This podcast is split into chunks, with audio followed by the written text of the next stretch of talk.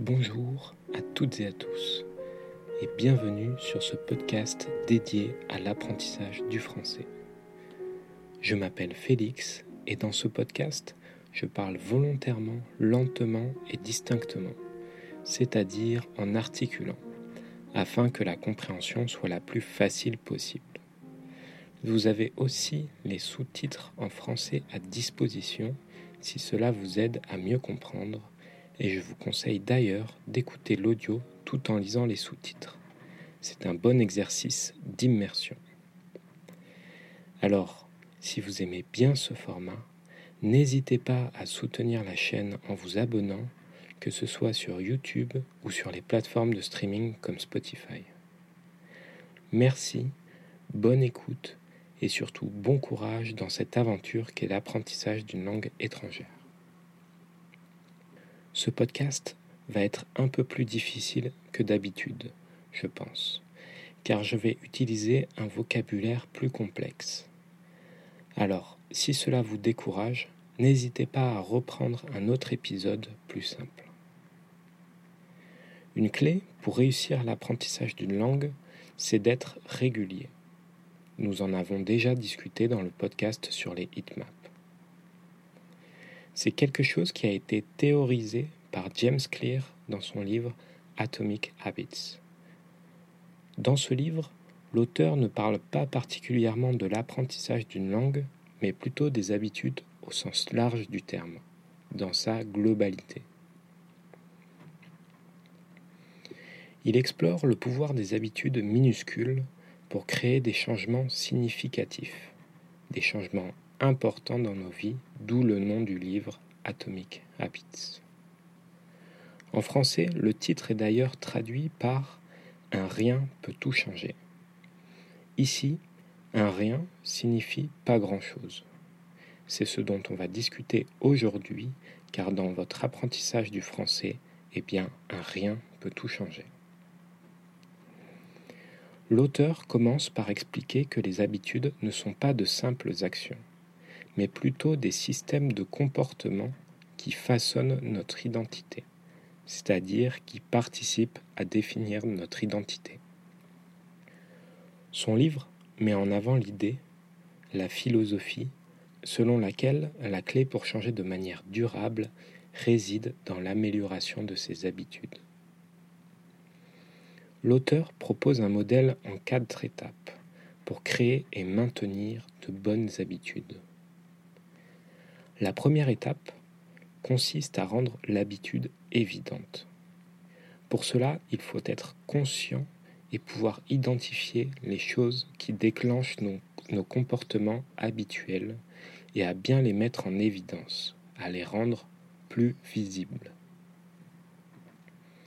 Par exemple, pour l'apprentissage d'une langue, ça pourrait être de rendre plus visibles les livres que vous utilisez. Ça pourrait aider à déclencher l'habitude de réviser. C'est un exemple un peu au hasard, mais vous comprenez l'idée. Je l'ai expérimenté à titre individuel avec le piano. Dans un premier temps, mon piano était toujours rangé, et lorsque je voulais m'entraîner, je devais tout mettre en place à chaque fois, et autant vous dire que je ne m'entraînais pas beaucoup. J'ai ensuite habité dans un appartement plus grand dans lequel je pouvais laisser mon piano prêt à être utilisé la pratique du piano était plus évidente et sans le moindre effort supplémentaire, je me suis entraîné beaucoup plus régulièrement. Pensez donc à rendre l'habitude évidente. La deuxième étape est de rendre la bonne habitude attrayante. Ça signifie qu'il faut avoir envie de l'adopter. Pour cela, il faut lier l'habitude à des expériences plaisantes afin de renforcer le désir de maintenir cette habitude. Par exemple, dans mon cas, je révise le japonais tous les matins en prenant mon premier café. J'adore le café, et notamment le premier après mon réveil. Et maintenant, j'associe cela à l'apprentissage du japonais. C'est devenu une routine, et même si réviser une langue dès le matin peut paraître difficile, le fait que ce soit associé à un moment agréable, cela facilite la pratique. La troisième étape est de rendre l'habitude facile à réaliser, facile à faire. L'auteur affirme que la simplicité est cruciale, très importante, pour le succès à long terme. Cela permet de réduire au maximum ce qui pourrait nous décourager et même à créer un environnement qui encourage à prendre cette habitude, à répéter l'action voulue. Par exemple, si mon bureau est bien rangé avec tout le matériel à disposition pour bien étudier, alors je suis beaucoup plus motivé à l'idée de travailler. Dans mon cas, le matin, lorsque je révise mon japonais, je n'ai qu'à allumer mon ordinateur et tout est prêt avec Internet ouvert directement sur le site que j'utilise. C'est simple et évident. La quatrième étape est de tirer de la satisfaction de l'habitude.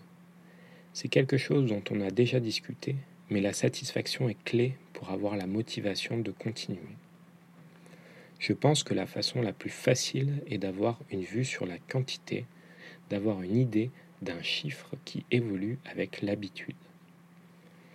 Si on prend l'exemple de l'habitude de faire du jogging, vous pouvez avec une application sur votre téléphone ou votre montre connectée suivre le nombre de jours durant lesquels vous faites un jogging, ou même le total de kilomètres que vous avez couru pendant une semaine, un mois, une année.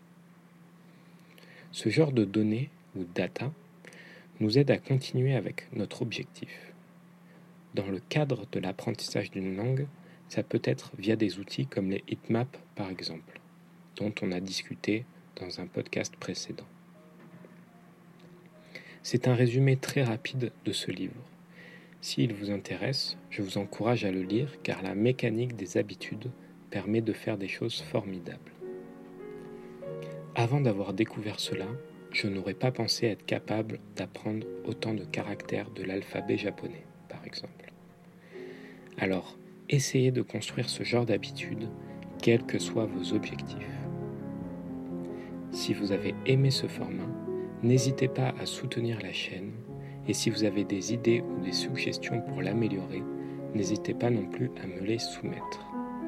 Également, si vous avez des questions, l'espace commentaire est là pour ça et je me ferai un plaisir de vous répondre. Vous trouverez un nouveau podcast toutes les semaines et je vous dis donc à la prochaine.